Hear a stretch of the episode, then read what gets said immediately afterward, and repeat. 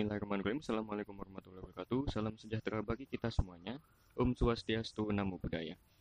Selamat pagi, selamat malam, dan selamat sore. Eh, Selamat selamat beraktivitas tentunya dan selamat eh, mempersiapkan segala sesuatunya dengan sebaik-baiknya. Kembali lagi bersama saya Budak Korporat dari salah satu podcast yang nirfaedah dan juga nggak penting dan tentunya juga agak sedikit kaku. Jadi mohon maaf. Podcast ini merupakan upaya dari saya dan rekan-rekan saya yang berkolaborasi untuk menciptakan konten di podcast ini sebagai upaya untuk menertawakan diri kita pribadi dan lucunya keadaan yang ada di hidup ini menurut kita. Sekali lagi itu menurut kita. Nah, sudah bersama saya sudah bersama saya sudah bersama saya eh, seorang teman dari dari sini-sini aja kebetulan dari sini-sini aja. Dan dia salah satu sahabat dari kebetulan dia berada di Malang stay di Malang kuliah menempuh pendidikan di Malang sebenarnya asli Semarang ya. Jadi silahkan memperkenalkan diri. Ya, Assalamualaikum warahmatullahi wabarakatuh. Selamat malam, selamat pagi, selamat siang, selamat sore bagi teman-teman yang sedang mendengarkan podcast ini di waktu-waktu tersebut. Perkenalkan, nama saya Sasa, sarjana setengah hati yang mencoba untuk ya makin merasa bodoh di dunia yang sementara ini. Terima kasih. Oke, Mbak Sasa. Mbak Sasa ya. Siap, siap Mbak Sasa. Jadi seperti ini. eh, beberapa beberapa hari ini gitu sebelumnya enggak beberapa hari ini sebenarnya eh, saya berpikiran untuk membedah ini udah lama sih sebenarnya tapi Hmm, saya coba untuk berpikir lagi berpikir lagi tentang eh, masalah bukan masalah sih sebenarnya tentang fenomena. Jadi beberapa tahun ini beberapa hari belakangan ini sering kita dengar masalah sering kita dengar masalah feminisme hmm, sering kita dengar masalah perempuan. Eh, dan kenapa saya untuk pendengar mungkin latar belakang saya mengajak Mbak Sasa berdiskusi karena dia ini aktif di gerakan keperempuanan yang mungkin ya lumayan besar sih sebenarnya meskipun baru. Nah, saya mau tanya ini Mbak Sasa. ya. Jadi kalau gimana sih pandangan Mbak tentang apa yang terjadi di fenomena-fenomena hari-hari ini itu tentang Iya. gerakan-gerakan keperempuanan itu? Oke. Eh, awal mulanya sebelum saya berani ya masuk ke dalam sebuah gerakan yang sedang diupayakan untuk menjadi yang sebenar-benarnya gerakan, saya memulai untuk mempertanyakan sesuatu hal yang paling substansial gitu ya sama diri saya sendiri. Yaitu mulai dari definisi perempuan, siapa perempuan, apa itu perempuan dan lain sebagainya eh, dari beberapa buku yang diberikan teman saya kepada saya eh, yang nantinya akan saya sebutkan ya di deskripsi karena itu cukup banyak buku-buku yang saya eh, baca melal apa untuk dapat jawaban itu. Eh, hingga pada akhirnya saya jadi menyadari si teman-teman bahwa banyaknya fenomena yang terjadi hari ini itu saya rasa tidak eh, ada satu hal yang pasti hilang dari sana definisi itu sendiri terhadap sebuah uh, kebenaran atau mungkin yang diyakini seseorang tentang kebenaran itu berbeda-beda sehingga itu yang menyebabkan fenomena ini bermacam-macam gitu. Nah, jadi Mbak Mbak Sasa ya, Mbak Sasa sekali lagi Mbak Sasa. Eh, Mbak Sasa seperti ini. Eh, tadi kan Mbak sempat menyinggung masalah definisi ya, definisi perempuan. Nah, sebenarnya kalau kita ambil pemaknaannya sendiri ya pemaknaannya sendiri tentang perempuan ya mbak Iya. Eh, jadi kalau misalkan menurut KBBI itu kan ada dua sebenarnya ada dua tentang perempuan dan wanita kalau menurut. KBBI wanita itu merupakan perempuan yang sudah dewasa Mm-mm. Sedangkan kalau perempuan itu sendiri menurut KBBI berarti makhluk yang memiliki mohon maaf alat kelamin bisa melahirkan anak, bisa hamil, atau istri ataupun bini. Mungkin itu sih. Oh, Jadi kalau menurut pandangan Mbak Sasa pribadi, mm. perempuan itu seperti apa sih sebenarnya? Karena sekali lagi yang saya butuhkan kan di sini perspektif seorang perempuan ya dan kebetulan Mbak perempuan. Nah, seperti itu. Mungkin ada pendapat?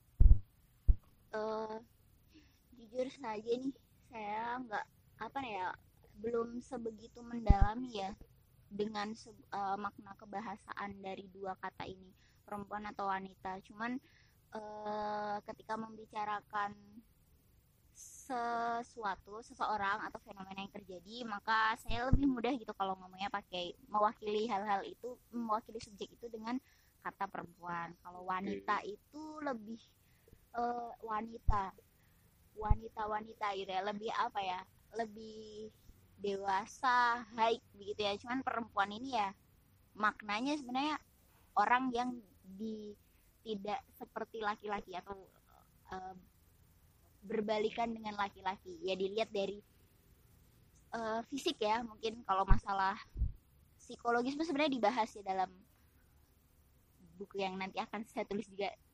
Mohon maaf saya lupa judul dan penulisnya karena kebetulan lagi nggak bawa bukunya gitu sekarang. Itu sih sebenarnya kalau saya pribadi ya mas begitu Jadi, jadi sebenarnya begini Pak. iya. Eh, saya sempat curiga ini sebenarnya. Mm-mm. Jadi tahun 1982 Mm.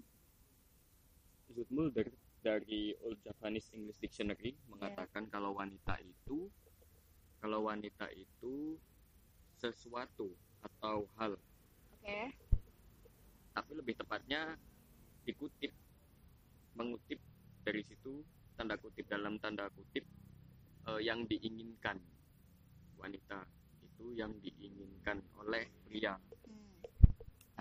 Jadi di sini menurut saya agak aneh sih sebenarnya. Saya sempat mendengar eh, beberapa kata dari orang tua atau orang-orang yang zaman dulu gitu, apalagi orang Jawa Tengah khususnya, Mm.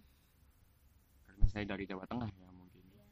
Jadi ada ungkapan di mana wanita itu wani ditata. Mm. Mungkin sebentar sebelum kita beranjak lebih jauh, kalau Mbak pribadi lebih memilih anggapan sebagai wanita atau perempuan? perempuan ya perempuan Oh, yang perempuan ya. Jadi eh, kalau kita merujuk dari makna perempuan itu tadi dan wanita sesuai yang saya sebutkan di KBBI, sebenarnya apakah ada apakah ada batasan-batasan tertentu gitu loh untuk seorang perempuan dan wanita itu sendiri dalam kehidupan? batasan-batasan tertentu seorang perempuan dalam kehidupan gitu ya iya. Eh, ini diambil dari sesuatu yang sudah saya putuskan ya Iya. kalau waktu apa di dalam buku nilai wanita itu ada banyak sekali definisi perempuan dan bagaimana berbagai bangsa terus berbagai agama memandang perempuannya. Hingga kemudian saya memilih begitu ya saya memandang perempuan dari sudut pandang agama yang saya eh, yakini begitu. Yang mana batasan seorang perempuan ini ditentukan oleh satu konsep yang sudah ada dan tentu tidak dibuat oleh manusia ya yaitu syariat Islam itu sendiri. Karena kebetulan saya beragama eh, beragama Islam teman-teman sehingga mungkin beberapa hal dalam podcast kali ini akan saya jawab dari sudut pandang ini begitu. Karena ini satu konsep yang saya yakini begitu. Cuman ya balik lagi untuk bagaimananya eh, kita bisa ya udah santai aja gitu. Gitu jadi itu mas. Pada Oke. Batasannya itu aja sebenarnya Oke.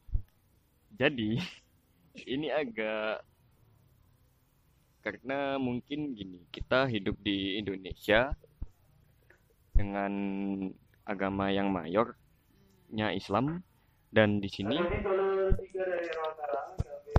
jadi mohon maaf kita merekamnya di stasiun ya ini dan ada beberapa suara dari pengumuman-pengumuman kereta. Nah, kembali lagi tentang ini. Karena kita hidup di negara yang notabene sebagian besar beragama Islam akhirnya menurut kami alangkah lebih baiknya kalau kita menggunakan beberapa pandangan dari agama itu sendiri. Nah ini semakin menarik ketika kita mulai membahas dan masuk ke pembahasan mengenai perempuan dalam Islam itu sendiri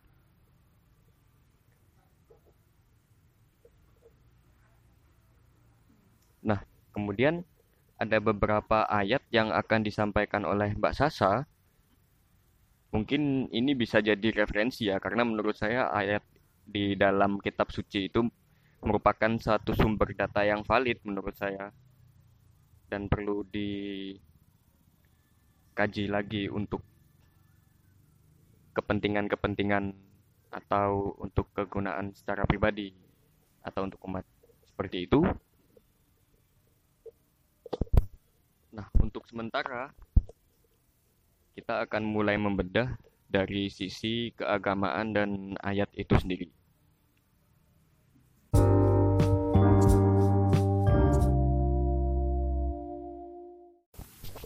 Nah, jadi Mbak, kita kembali ke perbincangan kita tentang perempuan dan ayat-ayat yang akan menjelaskan tentang perempuan atau wanita itu sendiri. Mungkin di ayat-ayat Al-Quran sebagai data yang valid bisa dijelaskan itu di ayat bagian mana dan seperti apa pandangan tentang Al-Quran tentang memandang wanita itu atau perempuan itu sendiri. Oke, sekali lagi saya makasih banget nih sama podcast ini ya. Saya pengen banget gitu ya dulu tuh ngobrolin tentang ini, nyampaikan sesuatu. Nggak kepada siapa pun lah, yang penting ngomong aja gitu. Eh, jadi dulu kadang perlu kita ngomong sendiri. betul sekali depan tembok dalam ya kesendirian kita ya. Iya. Justru nemuin sesuatu yang ternyata bodoh kita ini. Iya, oke oke. Lanjut kita Eh. ngomongkan masalah ayat. Eh, jadi eh, dulu kita ya sejarah itu terus bergulir dan sebelum kita hidup eksis di hari ini tentu ada orang tua kita, buyut dan seterusnya hingga kita tarik ke berabad-abad sebelumnya gitu ya. Kita bisa baca sejarah waktu itu dari untung saja begitu ya. Orang-orang terdahulu tuh menuliskan itu. Dan ada yang meneliti keabsahan itu begitu sehingga hari ini kita bisa belajar dari sejarah itu saya nggak nggak bisa berpikir eh, nggak bisa merasakan juga gimana. Saya kalau waktu itu saya lahir di era sebelum adanya Quran ya. Jadi di mana waktu itu ada banyak sekali kaum-kaum yang dituliskan Tasarogeka di bukunya Muhammad Sang Penggegam Hujan.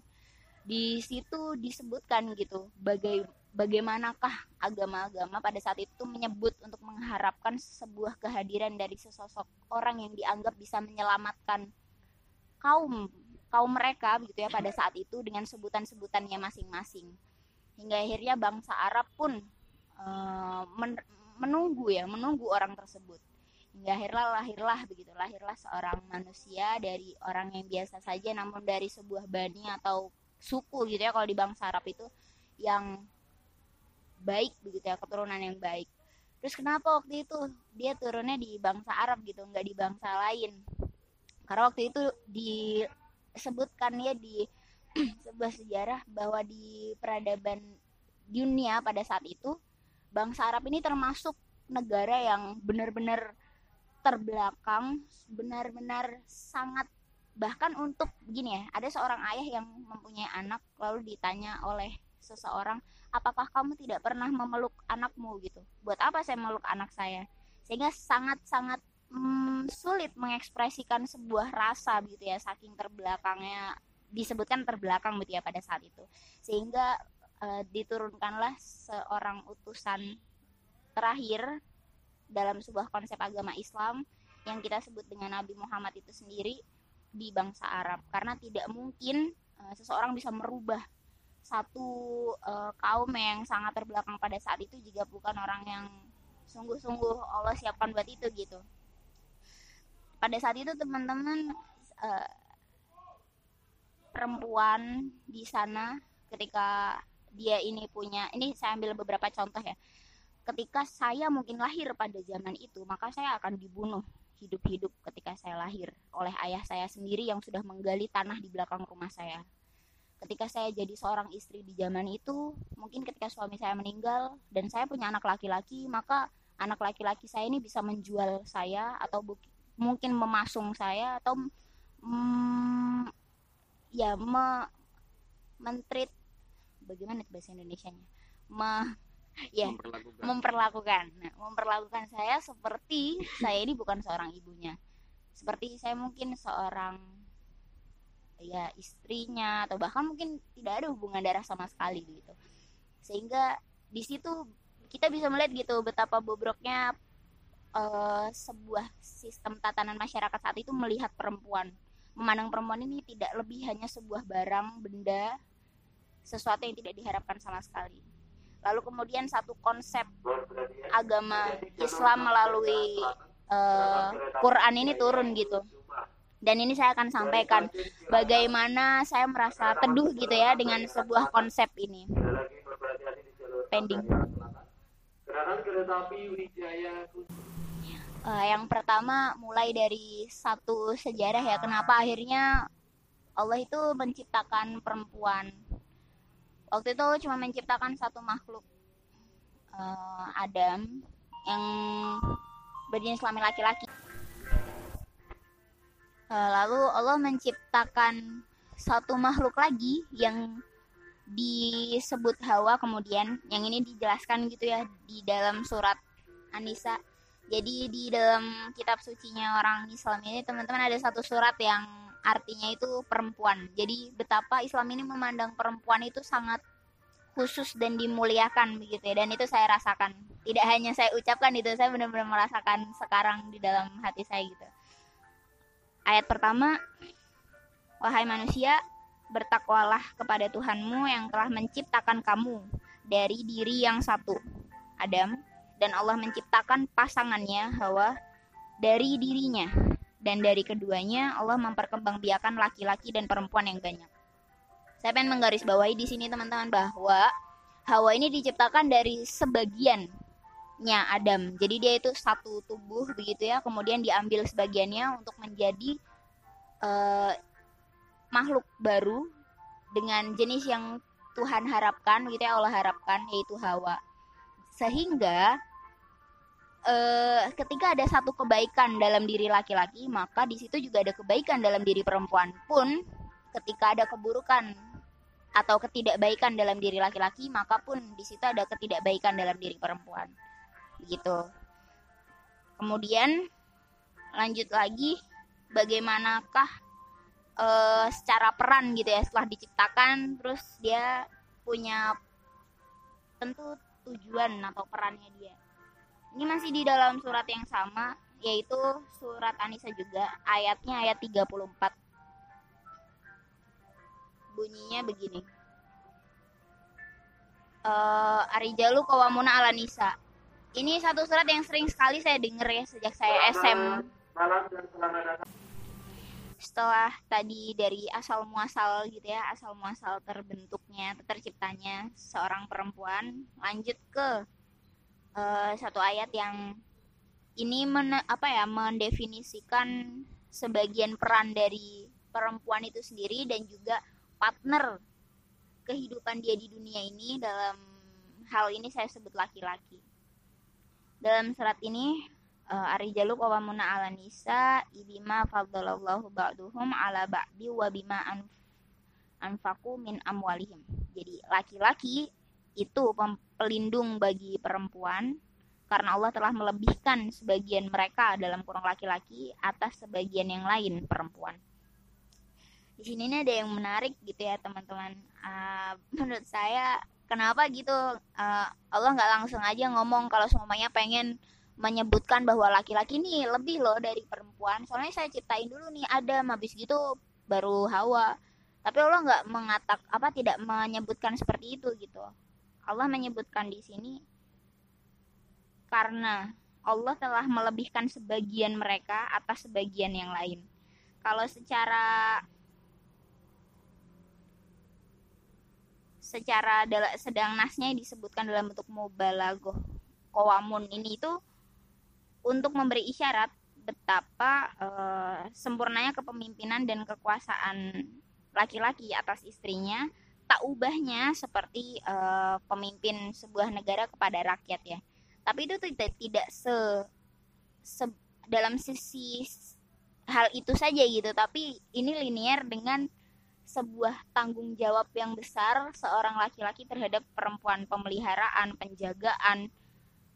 Dan ada satu hadis begitu yang menyebutkan kalau perempuan ini setelah menikah dia milik suaminya tapi laki-laki itu akan selalu milik ibunya. Ibu ini perempuan gitu sehingga sampai kapan pun ibunya adik perempuannya atau kakak perempuannya itu akan tetap menjadi tanggung jawab si laki-laki ini selain istrinya anak-anak perempuannya dan seterusnya jadi perempuan itu tidak dibebankan sebuah kewajiban untuk memimpin keluarga atau menjaga keluarga sebagaimana besarnya tanggung jawab laki-laki dalam menjaga dan memimpin keluarganya. Gitu. Sehingga dalam surat ini kalau mungkin Allah bisa sebutkan laki-laki itu lebih daripada perempuan bisa aja kan. Tapi Allah mengatakan hanya sebagian yang satu itu Allah lebihkan dari sebagian yang lain. Sehingga perempuan ini juga ada lebihnya begitu dibanding laki-laki. Begitu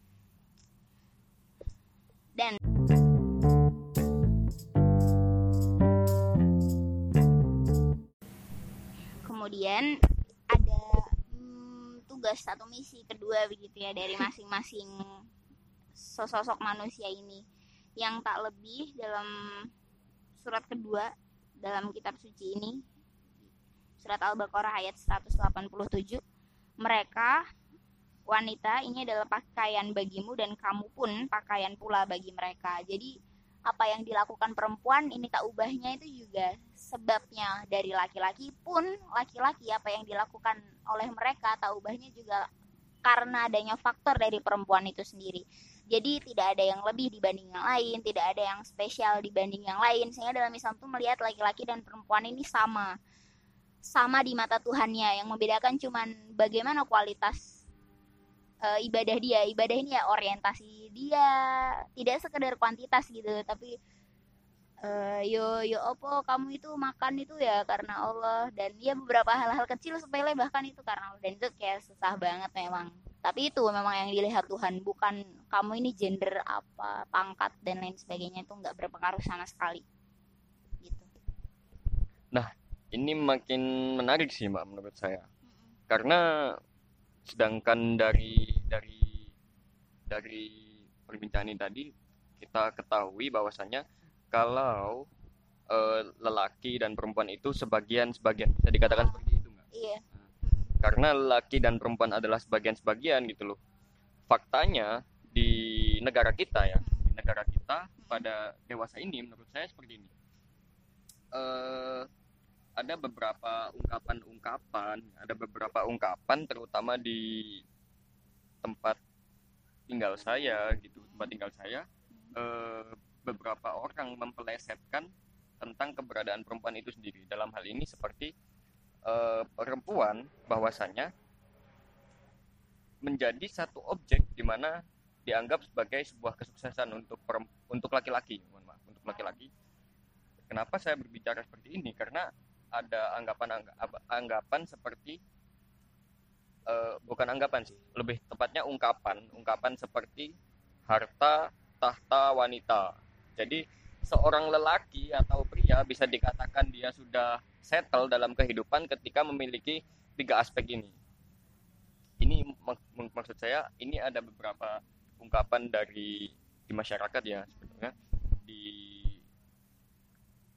di masyarakat kita yang menyatakan bahwa lelaki ketika memiliki harta yang banyak dan memiliki tahta atau jabatan kemudian mereka memiliki wanita dalam hal ini ini agak aneh menurut saya ketika menjadikan saya nggak saya sepakat ketika saya nggak terlalu menentang ketika harta atau tahta dijadikan sebuah objek gitu loh namun agak aneh ketika wanita di sini yang poin ketiga harta dari harta tahta wanita menjadi sebuah objek gitu nah sentimen-sentimen yang seperti ini. Itu jadi agak aneh menurut saya. Hingga ada pemikiran seperti ini. Kita terlalu terpaku dengan yang namanya harta tahta atau wanita itu sendiri. Hingga lupa akan keberadaan wanita itu sendiri sebagai makhluk hidup. Sedangkan di sedangkan di di ayat di kitab suci sendiri di kitab suci sendiri sebagai yang kita akui sebagai tata yang valid gitu. Itu padahal menganjurkan kita untuk menjunjung tinggi martabat dari seorang wanita itu sendiri atau perempuan itu sendiri bukan seperti itu Iya. jadi ini menurut saya agak menurut saya agak aneh gitu loh ketika ada anggapan bahwa wanita yang menjadi satu hal penentu kesuksesan pria gitu loh itu malah menjadikan wanita itu sebagai objek dan menurut saya pandangan akan wanita sebagai makhluk itu makhluk Tuhan itu sendiri menjadi nihil. Oh. Nah, ini semakin menarik sih ketika eh, ada salah satu salah satu pendapat. Nah, ada beberapa ada beberapa pendapat dari Dorothy Kaufman Kauf, Kaufman McCall. Dia mengatakan bahwa terdapat opresi perempuan oleh laki-laki karena dua alasan. Satu, tidak seperti tidak seperti nah kembali ke menurut Dorothy Kauf, Kaufman McCall dia mengatakan bahwa opresi perempuan oleh laki-laki ada dua ada karena dua alasan yang pertama tidak seperti opresi ras kelas opresi terhadap perempuan merupakan fakta historis yang saling berhubungan suatu peristiwa dalam waktu yang berulang kali dipertanyakan dan diputar balikan perlu digarisbawahi di sini dipertanyakan dan diputar balikan. Yang kedua, perempuan telah menginternalisasi cara pandang asing bahwa laki-laki adalah esensial dan perempuan tidak esensial. Oke. Ini semak- Interesting. Eh, dan ini mungkin seperti ini ya. Eh, contoh contoh simpelnya. Ketika ada ketika ada orang ada yang kumpul kebo, masyarakat Hmm. lebih se- sering untuk meng, mengikut campur dalam hal urusan kumpul kebo. Dan ketika ada kasus kekerasan dalam rumah tangga itu, masyarakat, oh itu bukan urusan kami gitu loh. Mungkin bisa dikatakan, oh mereka bukan golongan kami atau seperti apa. Ini ini candaan aja sih sebenarnya. Iya. Yang mungkin agak nggak kaku sih. Jadi untuk pendengar, untuk pendengar mohon maaf, mungkin kita agak sedikit kaku atau seperti apa. Cuman kami mohon maaf sekali lagi. Ataupun ada kata-kata yang dari tadi sempat mengganggu di pikiran atau yang tidak mengenakan hati untuk yang mendengar, saya mohon maaf sekali lagi. Nah, bisa kita lanjutkan kembali. Hmm. Nah, menurut menurut Simone de Beauvoir itu ada beberapa pendapat tentang perempuan itu sendiri. Terjadi pembudakan terhadap betina bagi spesies. Betina ya. iya betina. Gitu. di mana tubuh perempuan adalah salah satu elemen esensial dalam situasinya di dunia. Tapi tubuh itu saja tidak cukup untuk untuk perempuan itu ada gitu loh. Tubuh itu saja. Jadi menurut dia bahwa nah bahwasanya perempuan perempuan eh betina. eh, di sini perempuan atau betina. Saya lebih suka menggunakan kata betina ya. Eh, perempuan mohon maaf. Saya lebih suka menggunakan kata perempuan. Siap. di mana tidak ada kenyataan hidup yang sesungguhnya kecuali yang dimasti yang dimanifestasikan oleh individu yang sadar melalui kegiatan dan apa yang ada di masyarakat. Ini dari The Second Sex, bukunya Simone de Beauvoir. Saya nggak tahu, mungkin saya salah pengucapan. Yang pasti tulisannya Simone de Beauvoir. Ya, Oke. itulah. Jadi mohon maaf ketika salah saya salah pengucapan karena saya orang Jawa. Jawa dan mungkin saya sedikit agak me- medok ya mungkin ini nggak penting sih jadi jadi mungkin mungkin ini salah satu upaya saya menertawakan diri saya ketika saya berpikir ini semakin liar anggapan anggapan yang ada di masyarakat itu.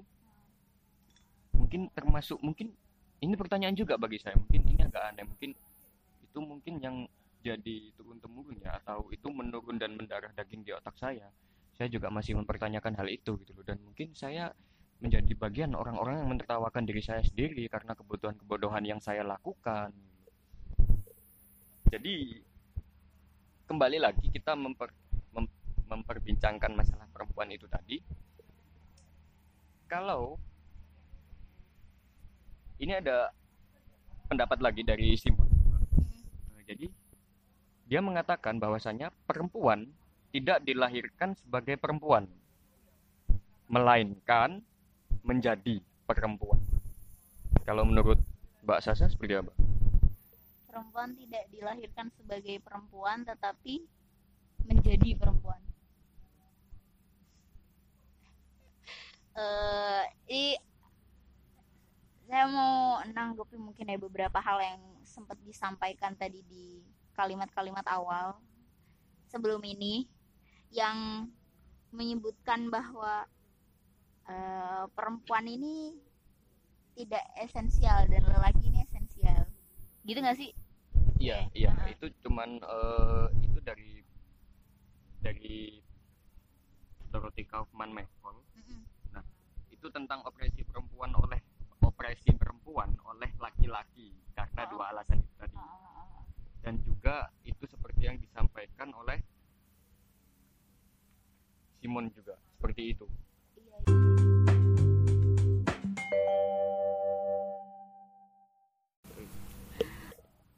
Ungkapan-ungkapan semacam itu ya sebenarnya benar kalau semuanya itu tuh bermula dari satu momen atau sejarah gitu yang kemudian terulang terulang. Kemudian itu di dibalik-balik terus dipertanyakan ulang. Dan itu saya rasa itu juga apa ya fenomena yang saya rasakan begitu. Di era sekarang yang mana fenomena perempuan ini makin bermacam-macam ya eh kaum-kaum yang kemudian berkumpul berhimpun di setiap eh, bulan tertentu untuk me- menyuarakan beberapa hal yang mereka yakini dan juga beberapa ada yang saya juga dukung begitu ya. Dan di sisi lain juga ada beberapa hal yang eh, saya perlu berdiskusi banyak sebenarnya mungkin dengan orang-orang tersebut. Tapi ini hal juga terjadi sebenarnya teman-teman sama perempuan-perempuan muslimah ya. Maksud saya begini eh, saya eksis sebagai seorang perempuan yang kemudian sudah memilih untuk yang kebetulan lahir dari keluarga muslim dan saat ini alhamdulillah sudah memilih untuk menjadi muslim. Kita meskipun butuh waktu lebih dari dua dekade untuk menyadari hal itu kemudian di sini juga terjadi teman-teman kayak semacam satu eh, hal ya yang selalu ditanamkan dan disampaikan di semua banyak sekali pertemuan-pertemuan eh, kajian-kajian keagamaan gitu bahwa perempuan ini tugasnya hanya di rumah, perempuan ini tugasnya hanya mengurus anak dan lain sebagainya. Hingga saya juga terkaget begitu ya ketika saya diskusi sama teman-teman, eh habis lulus mau ngapain gitu kan. Terus dan selalu begitu nikah nikah nikah dan selalu ya. itu menjadi satu hal yang apa namanya jadi sangat booming gitu untuk diperbincangkan dan eksistensi perempuan setelah menikah ini salah satu hal yang saya beri contoh itu selalu ada ungkapan seperti ini ya perempuan ini hanya di rumah karena al umum madrasatul ula itu artinya seorang ibu itu madrasah pertama bagi anak-anaknya. Jadi semacam digedok gitu ya kayak wes ini aturannya nggak bisa di ganti-ganti dan dirubah-rubah bahwa perempuan ini kerjanya ada di rumah ngurusin anak gitu. Padahal itu belum selesai kalimatnya sebenarnya. Wal abu mudiruha dan ayahnya adalah kepala sekolahnya. Dia lebih bertanggung jawab atas pendidikan anak-anaknya dan juga si pendidik dari anak-anaknya dalam hal ini tuh perempuan gitu. Dan ya begitu ya. Memang bagaimana dunia sekarang memandang perempuannya. Mungkin pelan-pelan kita akan kembali lagi seperti apa yang masa di mana perempuan ini lama-lama mungkin akan terpandang lagi begitu. Seperti sejarah di bangsa Arab yang mungkin tadi sudah saya ceritakan. Bukan mungkin ya memang sudah saya ceritakan begitu di, di awal perbincangan tadi podcast ini. Nggak tahu kapan atau mungkin ya jangan jangan sampai itu berulang karena yang penting bagi perempuan-perempuan siapa pun ya kalian uh, kita entah beragama apa pun kita dari suku mana pun tetaplah merawat kesadaran gitu. Karena kebaikan itu kan nilainya universal ya dan mutlak gitu. Saya rasa semua agama melihat sebuah kebaikan itu sama insya Allah. Hmm, jadi kesadaran itu tadi kalau bagi saya ya yang uh, meyakini sebuah konsep agama yang saya, yakini itu tadi saya ngambil dari surat Anisa tadi itu punya latar belakang turunnya ayat kalau di dalam Islam tuh setiap ayat itu ada sejarahnya gitu teman-teman yang disebut asbabun nuzul surat Anisa 34 yang tadi laki-laki itu pemimpin atau pelindung.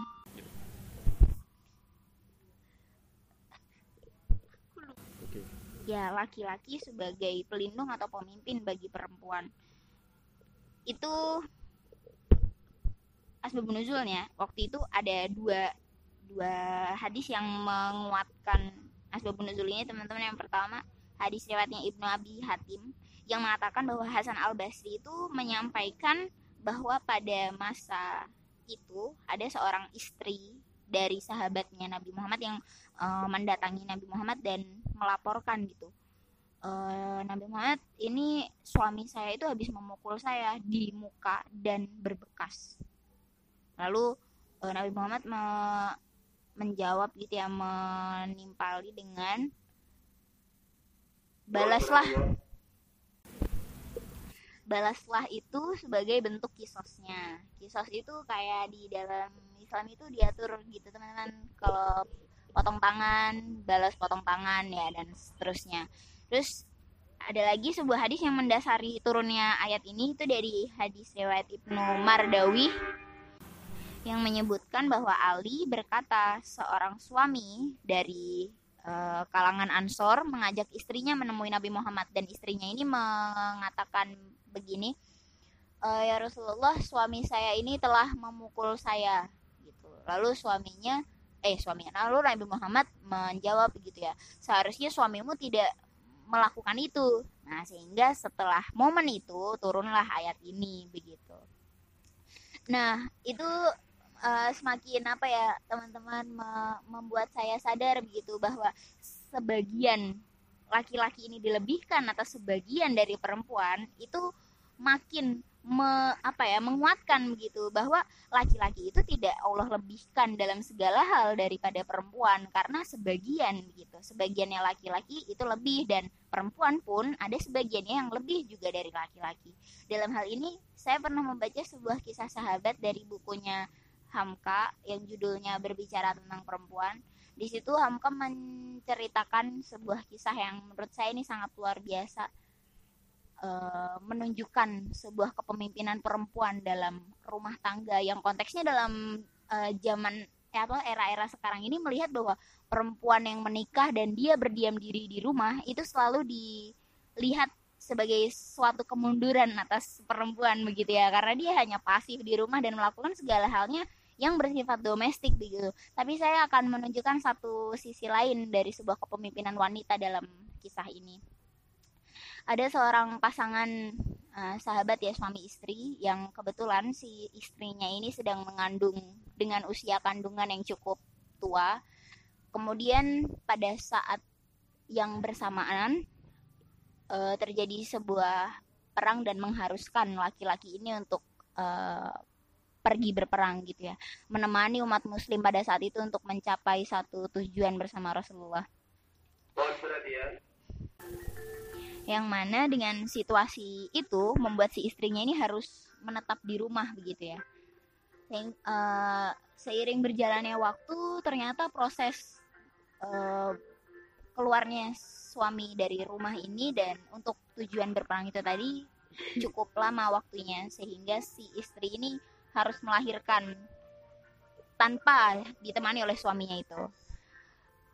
Kodar Allah begitu ya, takdir dari Allah ternyata si anak yang dikandung oleh perempuan ini itu meninggal setelah dilahirkan. Sehingga si perempuan ini tentu teman-teman yang perempuan bisa merasakan ya yang mungkin sudah menikah bagaimana rasanya ditinggalkan oleh seorang anak yang sudah dia hati-hati dalam merawat di dalam kandungannya. Bahkan kita sudah mencintai dia begitu ya si ibu uh, sahabiah ini udah mencintai anaknya sebelum dia melihatnya. Lalu setelah lahir dalam keadaan meninggal Kemudian si sahabiah ini mengubur mengubur anaknya di sebuah ruangan dalam rumahnya yang ini berbeda dengan ruangan kamar suami istri ini dan juga ruang makan ataupun ruang keluarga pada saat itu. Sehingga ada satu kamar kosong kemudian anaknya itu dikubur di ruangan itu. Hingga akhirnya beberapa bulan berselang sahabat ini pulang begitu dari berperangnya yang alhamdulillah masih dalam keadaan kondisi yang hidup dan sehat begitu saking uh, ya namanya kab, apa kabar melahirkan istrinya itu sudah terdengar begitu di telinga si sahabat ini. Lalu sa sesaat sampai di pintu rumahnya begitu ya mengetuk dengan selamat, rasa bahagia selamat, dan sebelum ini perjalanan Anda tadi sampai mana? Sesampainya di rumah tentu saja selama ini bersemangat banget gitu ya ingin tahu mana anakku mana anakku dan itu yang diucapkan oleh si sahabat ini ketika dia mengetuk rumahnya setelah dibukakan oleh uh, istrinya. Lalu si istrinya ini dengan uh, suara yang lembut dan juga dengan uh, style yang tenang begitu ya.